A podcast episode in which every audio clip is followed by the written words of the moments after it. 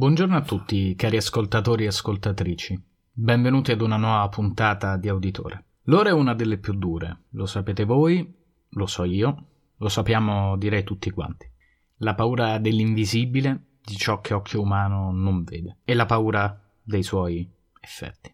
È la quinta, forse sesta, credo, volta che mi siedo davanti allo schermo del mio PC per scrivere questa puntata. Immancabilmente notizie, voci, breaking news mi portano a stracciare tutto e ripartire.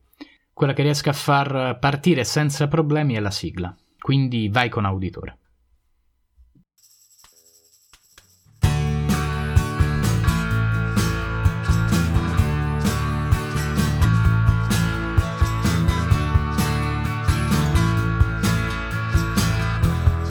Auditore, un podcast di Manfredi Montanari, seconda stagione.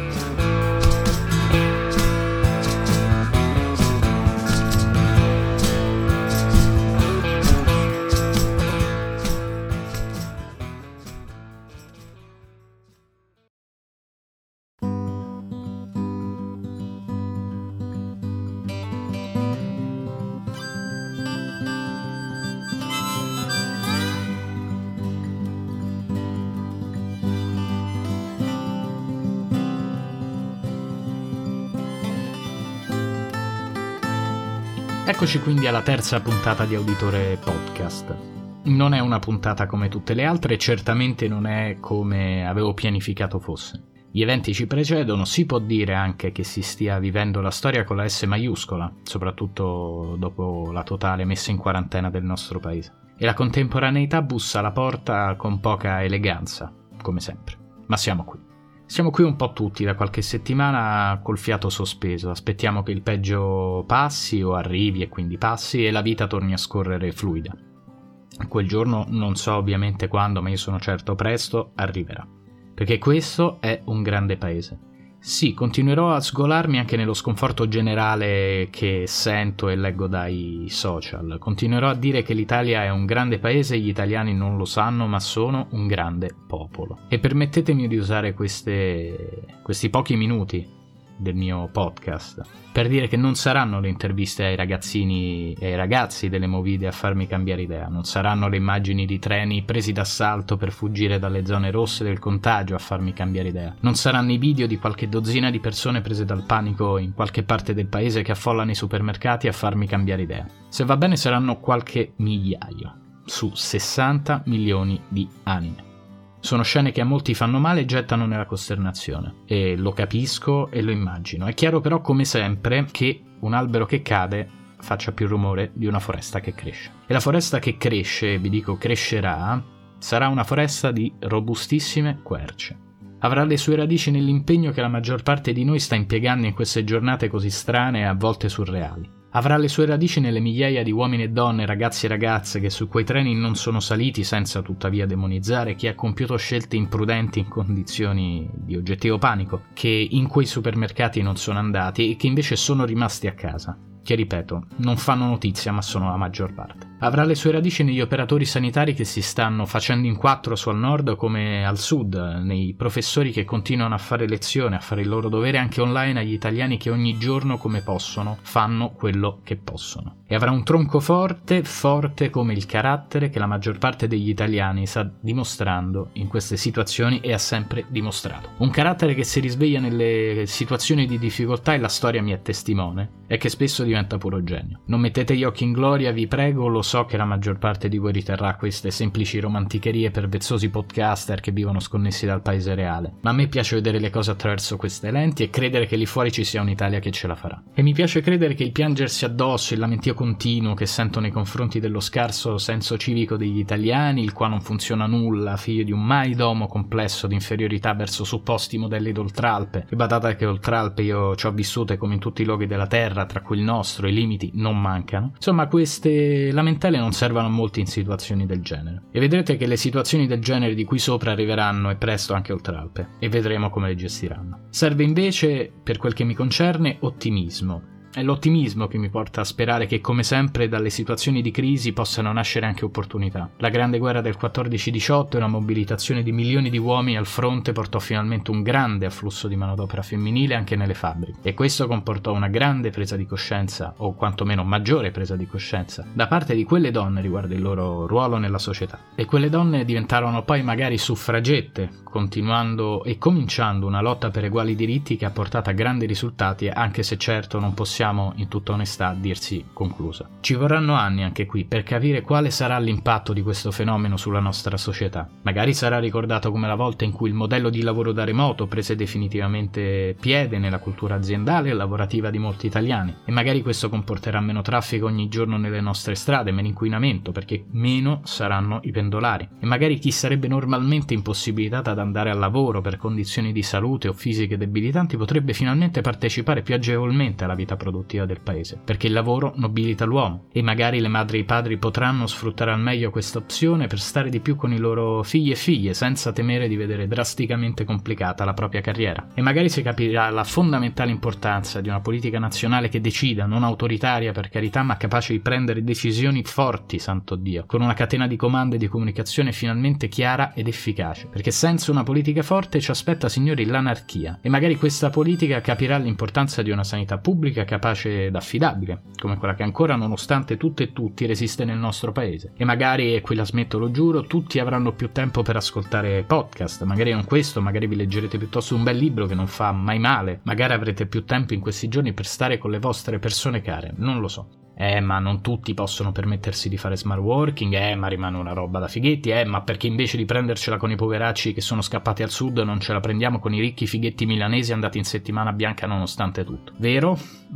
Tutto vero, eventualmente, tutto giusto. Il momento delle polemiche e dell'analisi sono certo arriverà, come sempre, dei distinguo che tanto ci piace sottolineare sui nostri canali social. Il momento, sommessamente lo dico, non è questo.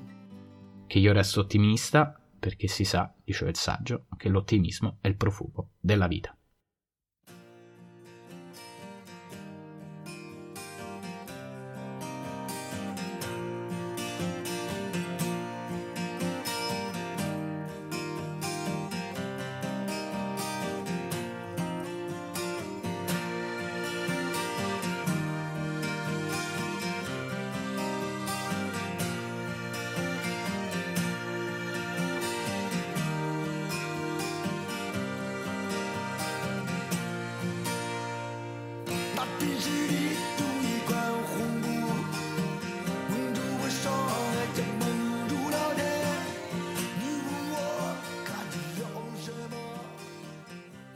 Tutta questa storia comincia in Cina, e andiamo con ordine, senza scompaginare i fogli sparsi sul tavolo, perché questo episodio parlerà di Cina. Per capire questa storia, la storia del Covid-19, le sue implicazioni sul Celeste Impero, sull'Impero di Mezzo, sulla sua politica e sulla sua economia, ho voluto ridisturbare una graditissima ospite, e non ho problemi a dire apprezzatissima, della scorsa stagione di Auditore. Alessia Paolillo, grazie per la tua disponibilità.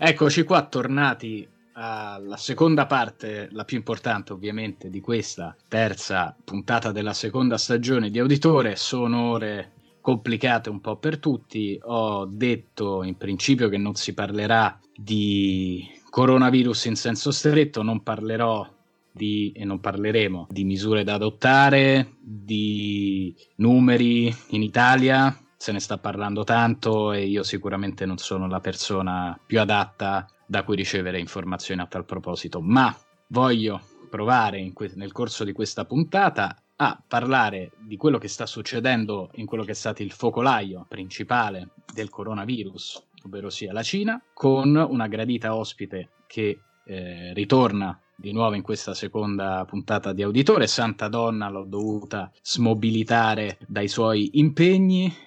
e la ringrazio di nuovo, Alessia Paolillo, Alessia in Progress su Instagram, una sinologa in erba, profilo assolutamente da seguire per rimanere aggiornati sulla Cina. Grazie mille per essere di nuovo qui. Ciao Manfredi, grazie a te per avermi invitata di nuovo, per questa fiducia che continui recidivo a voler riporre in me. E quindi sì, oggi parleremo un po' di coronavirus, ovviamente evitando di parlare di tutto ciò che concerne l'aspetto sanitario legato al coronavirus, perché ci sono sicuramente personalità decisamente più adatte e impegnate su questo fronte, ma cercando di analizzarlo da un punto di vista più che altro politico e soprattutto legato a tutto ciò che è successo in Cina, diciamo la sua nascita e poi tutto ciò che ne spiega anche la propagazione, ma da un punto di vista politico. E allora partirei provando dall'andare ad esempio con ordine, quindi abbiamo una cronologia che parte dal 2019, fine 2019, le autorità sanitarie della provincia di Wuhan, Hubei, 11 milioni di persone, segnalano all'Organizzazione Mondiale della Sanità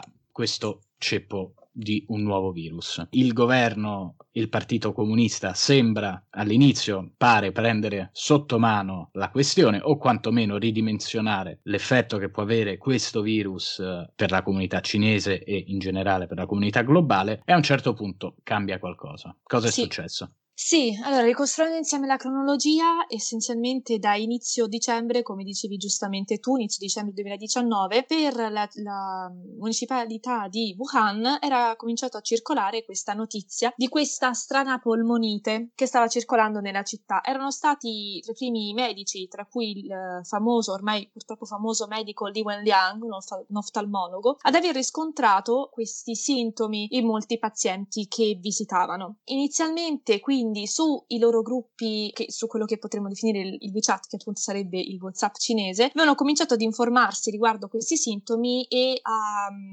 a tenerli sotto controllo. Il fatto è che quando la notizia, visto che possono essere tracciati i messaggi che vengono inviati su WeChat, quindi la notizia è stata rintracciata dai capi di prefettura, diciamo, i quali si sono recati nelle varie case dei vari medici, tra cui anche la casa di Li Wenliang, e hanno invitato i medici a mantenere il silenzio ed una certa discrezione, come si suol dire, in cinese si dice anche invitati a bere il tè, che è un'espressione che viene utilizzata quando poi le persone vengono portate via e spariscono. Non è stato il caso di questi medici, però dà un po' l'idea di cosa sia successo, cioè i medici sono stati invitati a mantenere un basso profilo per evitare che, come posso dire, i cittadini potessero cominciare a preoccuparsi esageratamente, quindi la situazione sarebbe potuta sfuggire loro di controllo. Gli hanno fatto un'offerta che non potevano rifiutare, mi sembra di capire.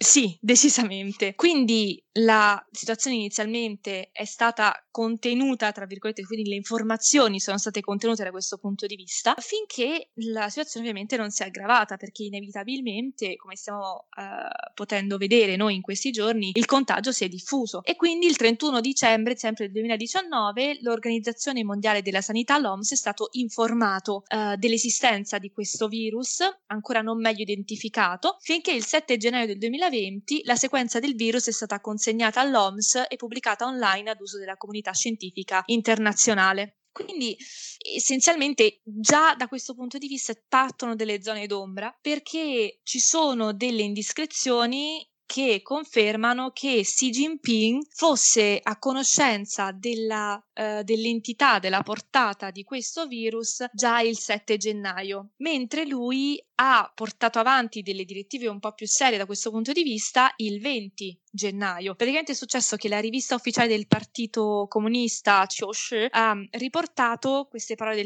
del presidente, cioè il 7 gennaio ho dato ordini sulla prevenzione, però la narrazione ufficiale fino ad ora parlava di un primo intervento il 20 di gennaio. E fino al 20 di gennaio a Wuhan si registravano solamente 45 casi, sempre definiti con questa sorta di infezione misteriosa.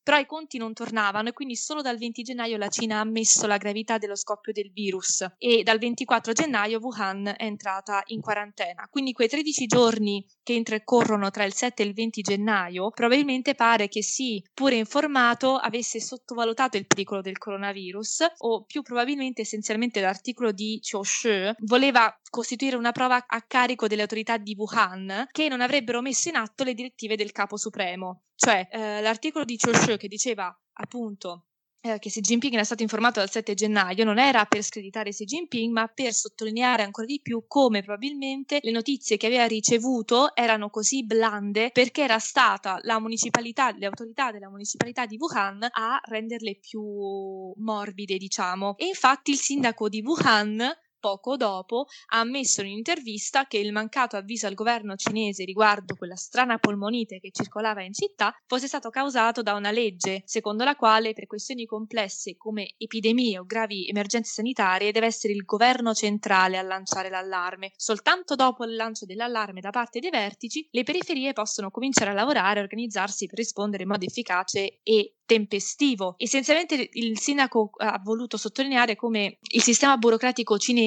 si mostri lento e farraginoso in situazioni critiche come questa e lo scoppio di questo virus ha dimostrato come ci siano anche dei problemi di comunicazione tra quelle che sono le province e il potere centrale. Comunicazione che viene a mancare da un lato perché ovviamente le autorità provinciali e diciamo delle municipalità periferiche cercano di non mostrare mai alle autorità centrali di Pechino quelli che possono essere dei punti deboli del loro governo in queste zone più periferiche, quindi cercano sempre di fare bella figura, di risolvere il problema prima che possa arrivare ad essere conosciuto dai vertici del partito e del governo. Quindi da un lato c'è stato oscurantismo per questo motivo, per evitare che la notizia si diffondesse fino ad arrivare al capo centrale, e poi perché invece quando la notizia sarebbe dovuta arrivare ha fatto un po' di fatica perché ci sono delle problematiche a livello burocratico che ostacolano un tipo di messaggio diretto ed efficace. Quindi essenzialmente la situazione è stata questa, e dopo, diciamo poco dopo l'esplosione di questo virus, quando la situazione è diventata più delicata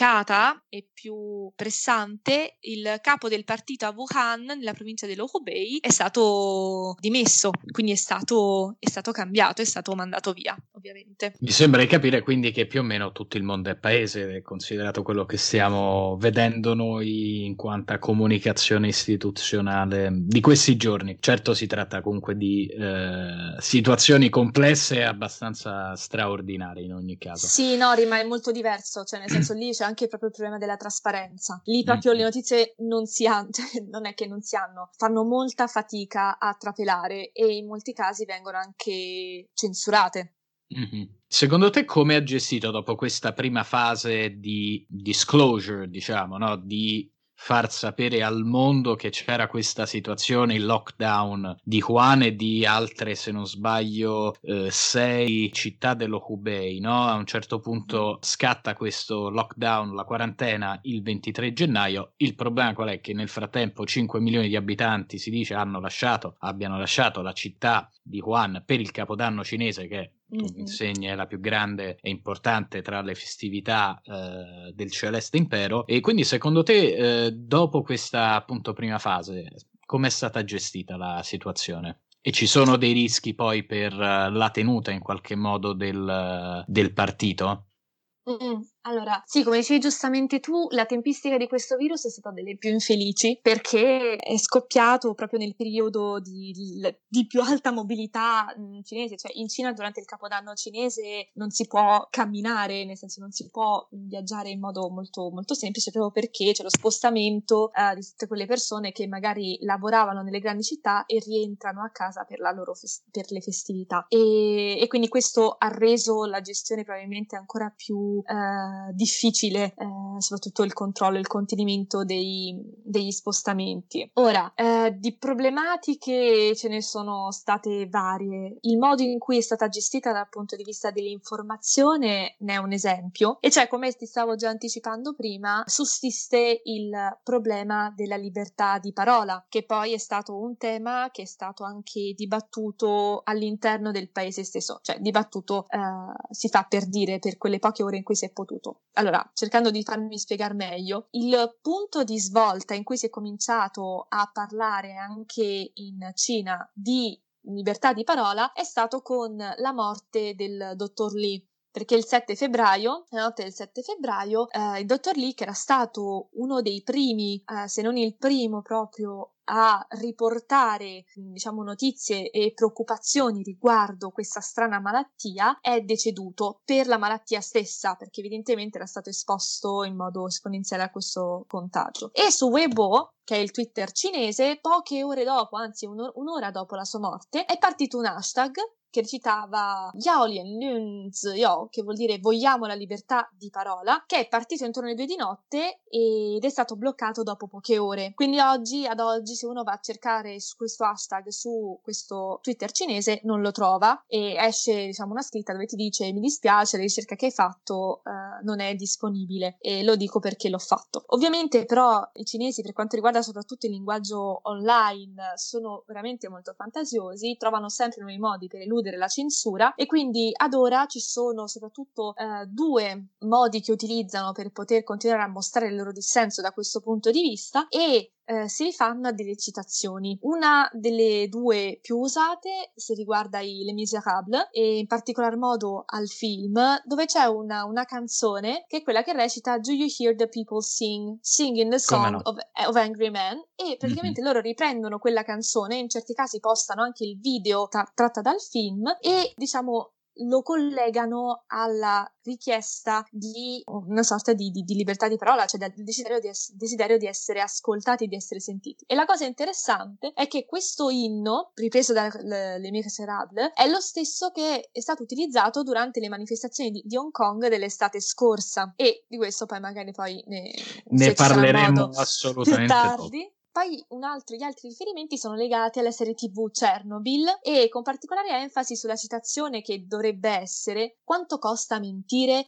non è che scambiamo bugie per fatti, il vero pericolo è che se ascoltiamo troppe bugie non possiamo riconoscere i fatti. E quindi adesso su Weibo stanno spopolando queste due modalità di dissenso, sebbene comunque la censura stia tornando a lavorare in modo più alacre, perché inizialmente era stato permesso ai cittadini di poter mostrare il proprio dissenso in modo un po' più aperto. C'erano addirittura state delle inchieste. Caixin, che è un famosissimo giornale di inchiesta cinese, uno dei pochi, se non l'unico quasi rimasto, aveva fatto un'inchiesta nel quale mostrava le situazioni degli ospedali in Cina, come erano organizzati, come la situazione fosse precaria, e ha avuto il permesso, possiamo dire, cioè ha potuto registrare questo video e ha potuto condividerlo. Però diciamo questo spiraglio di libertà è durato veramente poco, perché c'è un grandissimo dibattito, soprattutto in Occidente, legato a quello che sia la direzione di questa rabbia, perché la popolazione era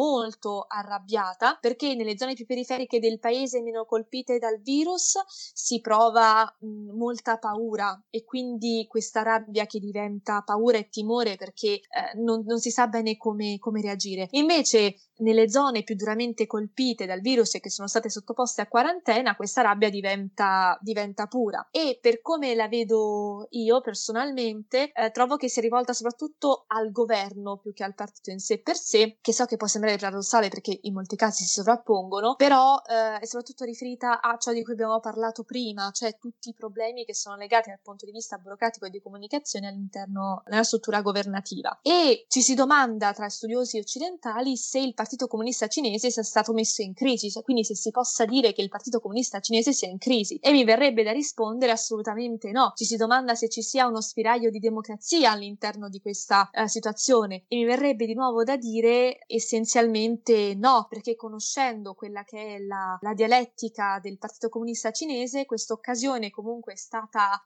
presa, nonostante la sua grande gravità, per rilanciare di nuovo quello che è il grandissimo lavoro che il Partito Comunista fa per la Cina, e come sempre grazie al Partito Comunista la Cina stessa potrà risollevarsi. Quindi il classico modus operandi cinese: in situazioni molto gravi la sicurezza viene posta a priori, però quando la sicurezza viene posta a priori la si mette ancora prima della libertà individuale, quindi questa sicurezza in molti casi si tramuta in censura, e quindi la libertà di parola non è più possibile ora di quanto non lo fosse prima dello scoppio del virus. E di nuovo nuovo ad oggi la situazione sembra stia un po' rientrando dal punto di vista della rabbia, cioè di come stiano reagendo i cittadini cinesi all'interno del paese stesso, però non ne sarei ancora troppo sicura. Di sicuro la censura viene portata avanti e il partito continua a portare avanti un tipo di retorica che è insieme ce la possiamo fare e sicuramente rinasceremo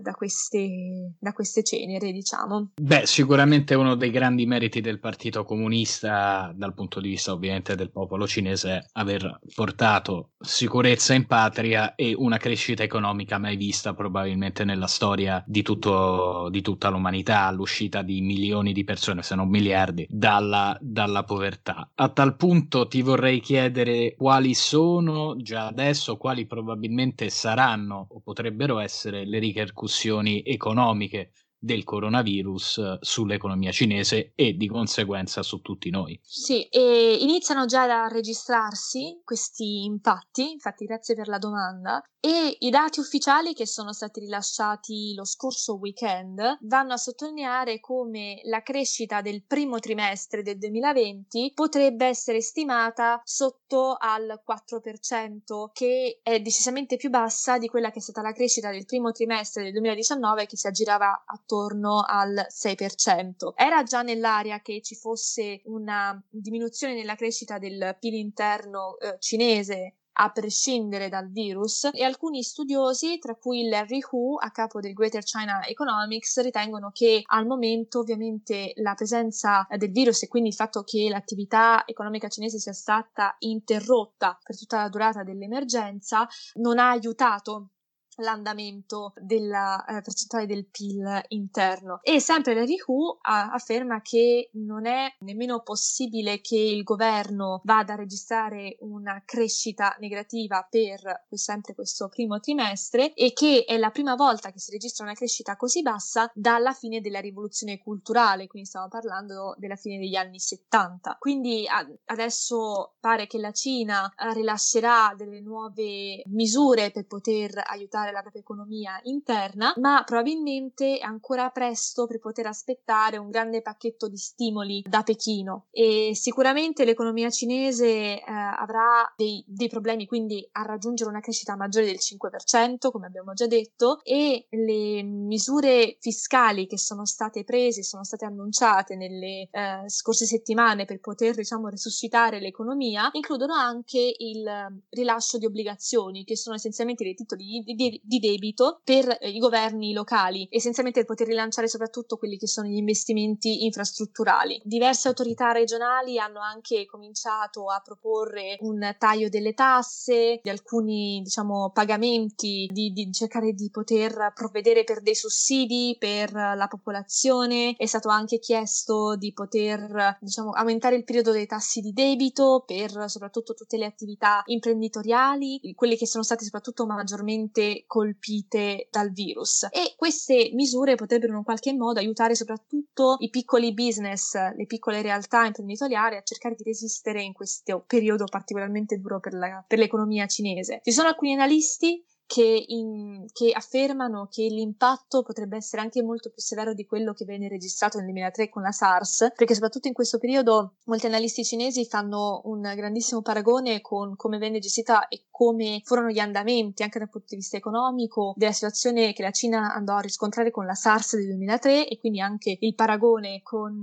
l'economia non è mancato. Quindi sarà probabilmente molto più severo, perché potrebbe andare ad intaccare in modo più grave la crescita economica del paese. In particolar modo quella che ne sta risentendo di più è la produzione manifatturiera, che nel mese di febbraio è crollata a quota 40,3% dal 51,1% di gennaio, quindi c'è stato un crollo non indifferente, ed è un dato preoccupante per il primo paese esportatore nel mondo. E l'indice PMI per il settore manifatturiero, che appunto è sempre legato a questa realtà, era stato calcolato dalla società IHS di Market per il gruppo media Caixin, è stato quello che ha registrato questo crollo della quota della produzione manifatturiera. È interessante da sottolineare che il giornale di inchiesta di cui avevo parlato prima, Caixin, ha riportato di recente un'inchiesta nella quale essenzialmente mostra come delle compagnie locali stiano praticamente fraudolentemente continuando a simulare la produzione, soprattutto il consumo di energia elettrica all'interno di alcune industrie, per simulare, diciamo, l'attività di quelle industrie stesse, sebbene in realtà non stiano lavorando. E essenzialmente vengono lasciate queste luci e l'aria condizionata accese per tutta la giornata in uffici vuoti e cercano essenzialmente di fingere l'attività dell'industria. Esatto, stavo pensando in inglese, dell'industria, per poter essenzialmente andare a falsare i dati, che è grave la situazione contingente, però evidentemente questo è anche sintomo di come probabilmente queste piccole industrie stiano faticando a rialzarsi e quindi vadano a simulare un lavoro che in realtà non c'è. E quindi questo è un altro elemento che adesso deve essere tenuto sotto controllo, perché potrebbe peggiorare la situazione, ovviamente. Però è simpatico perché insomma è sempre anche un altro sintomo di come funziona la società cinese in questi ambiti. E quindi ho voluto riportarlo. Ti ringrazio, perché comunque è sempre importante avere anche un'idea di come un popolo si proietta sul mondo, direbbe Limes, si affaccia sul mondo. Abbiamo accennato prima a Hong Kong, ovviamente la questione Hong Kong è uscita dalle luci della ribalta a causa di questa pandemia ancora da discussione aperta, ma in ogni caso come è andata a finire Hong Kong? Perché ne abbiamo parlato la volta scorsa che ci siamo incrociati, abbiamo parlato qui al podcast, e quindi ti chiederei quali sono stati gli sviluppi finali o se ci sono ulteriori sviluppi in questi giorni. E sì, Hong Kong è stata dimenticata, ma ad Hong Kong essenzialmente le proteste in un certo qual modo vanno avanti, sono andate avanti, non hanno avuto la stessa intensità che abbiamo registrato durante l'estate, soprattutto quando ci siamo visti la scorsa volta, ma non sono mai terminate. E anzi, adesso con l'esplosione del coronavirus, il coronavirus stesso sta andando ad intensificare ancora di più quello che era il divario politico che si è andato a costituire con le proteste del 2019. Per esempio ci sono state delle situazioni veramente molto tese nella municipalità di Hong Kong, perché c'era un video che circolava soprattutto a metà gennaio di questo gruppo di persone che praticamente cercavano di potersi accaparrare questi pacchi di carta igienica nei supermercati di Hong Kong, perché c'erano stati diciamo dei rumors secondo i quali la carta igienica non sarebbe più stata portata a Hong Kong per via della chiusura dei confini con la Cina, per diciamo misure di sicurezza che erano state intraprese per poter contrastare lo sviluppo del virus, del coronavirus. E quindi essenzialmente c'è questo video di queste persone che fanno la lotta, essenzialmente sono anche abbastanza agguerrite per potersi procacciare questi rotoli di carta igienica. E essenzialmente questo video è indicativo di una cosa, del fatto che i cittadini non ascoltino il governo, cioè nonostante tutte le rassicurazioni che sono state ovviamente portate avanti dal governo e dalle diverse richieste anche da parte del governo della collaborazione dei cittadini, ormai i cittadini provano un certo senso di paura e di sospetto soprattutto nei confronti del governo, ed è calata praticamente tantissimo la fiducia nel governo stesso. E quindi essenzialmente Hong Kong stava pian piano lentamente tornando ad una sorta di normalità, seppur tra virgolette, dopo 6 mesi di proteste, e il virus non ha fatto altro che riportare la municipalità stessa in una situazione di caos. La società quindi è essenzialmente divisa e ci sono delle fortissime tensioni. Per esempio, a gennaio diversi cittadini di Hong Kong in diversi settori avevano richiesto la chiusura dei confini di Hong Kong per poter contenere il virus stesso, ma queste richieste introducevano anche una sorta di ideologia, portavano con sé tutta un'ideologia che si focalizzava sul preservare l'autonomia di Hong Kong, perché chiudere i confini di Hong Kong vuol dire in un certo qual modo anche poterne richiedere l'autonomia. Quindi le richieste che sono state portate avanti non sono state ascoltate dalla LEM, perché la chiusura dei confini, per quanto possa essere necessaria magari in situazioni come quella di Wuhan per poter contenere la propagazione del virus, a Hong Kong, dove i casi registrati erano pochissimi, abbia avuto un significato solamente simbolico, e probabilmente per questo motivo la Lam ha cercato di resistere a queste richieste per diverse settimane, quindi posponendo il più possibile il doversi confrontare con queste richieste. E soprattutto la Lam affermava che i confini dovessero rimanere aperti per tutti quei cittadini di Hong Kong che avessero avuto bisogno di rientrare ad Hong Kong dalla Cina continentale, e quindi la decisione è stata questa: i confini sono rimasti aperti. Le proteste si sono spostate poi in altri ambiti, come per esempio anche in quello sanitario, dove sempre verso la fine di gennaio più di 7.000, possiamo dire, lavoratori interessati nel settore sanitario avevano partecipato ad uno sciopero di una settimana, che poi si è protratta anche fino agli inizi di febbraio, durante la quale proprio erano richieste la chiusura dei confini. E consideriamo che 7.000 persone rappresentano circa il 10% di tutto lo staff medico dell'autorità ospedaliera di Hong Kong. Quindi questi scioperi si erano organizzati in un certo qual modo, quasi richiamando le proteste dell'estate del 2019, e sempre parallelamente alle proteste del 2019, cioè si può fare un parallelo con loro, perché questi lavoratori avevano fatto essenzialmente 5 richieste al governo, che ricordano un po' le richieste che erano state presentate dai manifestanti durante l'estate. E di nuovo, tra le richieste, oltre alla chiusura dei confini, era stato anche richiesto di proibire i viaggi nella Cina continentale e di aumentare l'arrivo di mascherine, perché ovviamente c'è grandissima richiesta, e addirittura a Hong Kong c'era stato un grandissimo problema legato sempre alla disponibilità di mascherine, che aveva portato le persone a fare queste file lunghissime lungo le strade della città, da un punto di vista sanitario, soprattutto per quanto riguarda la propagazione del virus, anche molto pericolose, perché ovviamente erano in queste file compatte a cercare di procacciarsi delle mascherine, e questo ha creato ancora più difficoltà, ancora più dissenso, diciamo, nella popolazione di Hong Kong. E ci sono stati addirittura degli atti molto più estremi che sono stati registrati a gennaio, quando il governo aveva dichiarato che avrebbe voluto convertire un edificio che si trovava ad essere vuoto all'interno di Hong Kong in un edificio adibito alla quarantena di pazienti risultati positivi al coronavirus, solo che i protestanti avevano visto questa decisione governativa come una minaccia per la loro salute, e un gruppo mascherato di persone hanno invece dato fuoco con anche delle bombe al petrolio a questo edificio, che quindi ormai risulta essere inutilizzabile. E quindi essenzialmente il divario sociale e il dissenso nei confronti del governo locale di Hong Kong non sono terminati, sono anzi modificati, e adesso si sono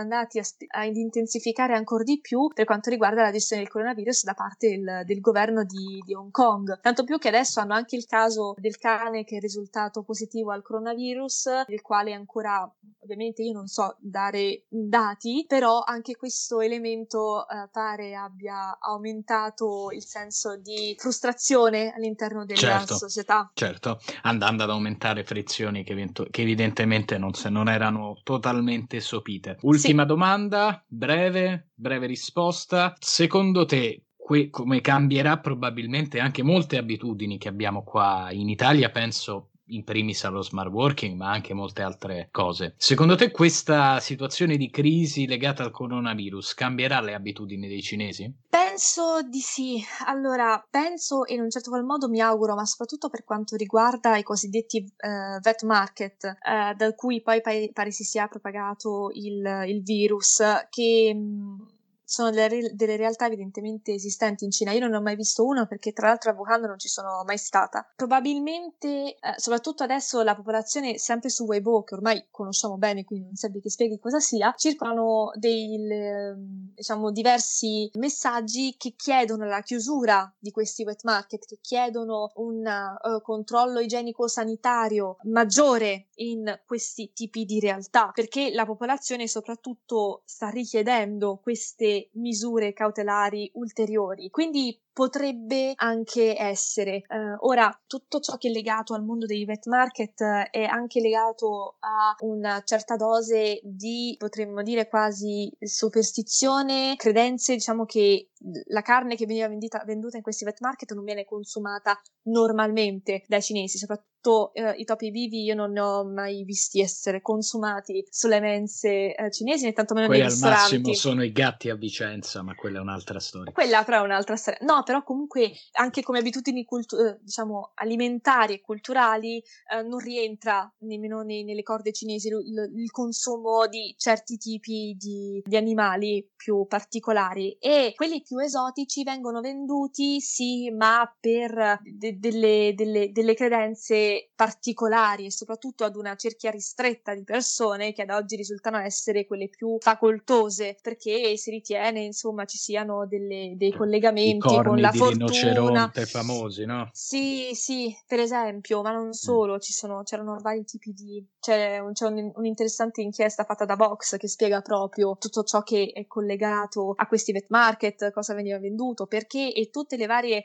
leggi che sono state implementate dal governo per cercare di chiuderli e riaprirli. E essenzialmente, per questo ti dicevo, è una cosa che staremo a vedere per quanto riguarda il cambiamento delle abitudini, perché i cittadini le stanno chiedendo. Vedremo se queste effettivamente si attueranno o meno, perché anche quando ci fu la crisi della SARS nel 2003, anche in quel caso venne richiesta la chiusura, si tentò di chiudere questi wet market, che però comunque rappresentano delle entrate economiche dell'economia cinese, quindi vennero chiusi ma poi vennero riaperti. Chi lo sa adesso, probabilmente verranno chiusi e non verranno aperti per un bel po' di tempo, se non proprio non riaperti mai più, quindi potrà anche essere che effettivamente qualcosa vada a modificarsi. Sarà il tempo a dircelo. Sicuramente dalla popolazione stessa c'è il desiderio e c'è la richiesta che qualche abitudine si vada a modificare, quindi non vedo perché poi alla fine non debba realizzarsi. E poi un'ultima cosa che è legata a Wuhan, quindi infatti volevo dirla prima ma mi è sfuggita di mente, ed è il fatto che effettivamente prima dello scoppio di questo virus nessuno avesse mai sentito parlare di Wuhan, ma Wuhan è in realtà una città importantissima in Cina e per la storia cinese, perché a Wuhan è scoppiata la rivoluzione cinese, cioè quella che ha portato la Cina dall'essere essenzialmente una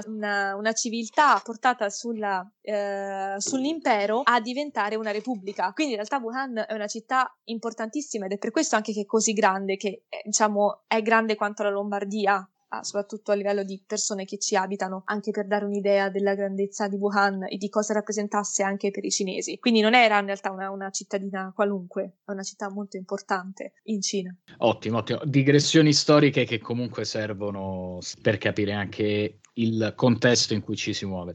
Cara Alessia, io ti ringrazio infinitamente per aver partecipato anche questa volta, aver prestato la tua conoscenza capillare della politica, dell'economia, della società cinese per questa puntata. Abbiamo cercato, dato che molti di voi probabilmente avranno più tempo da spendere a casa, di creare anche un contenuto che possa essere utile anche a riflettere, capire come stanno andando le cose al di fuori dell'Italia. A tutti voi, molti costretti a rimanere in casa, un abbraccio, sangue freddo e ottimismo.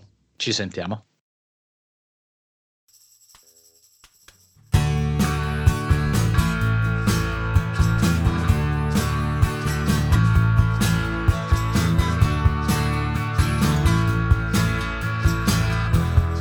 Auditore, un podcast di Manfredi Montanari, seconda stagione.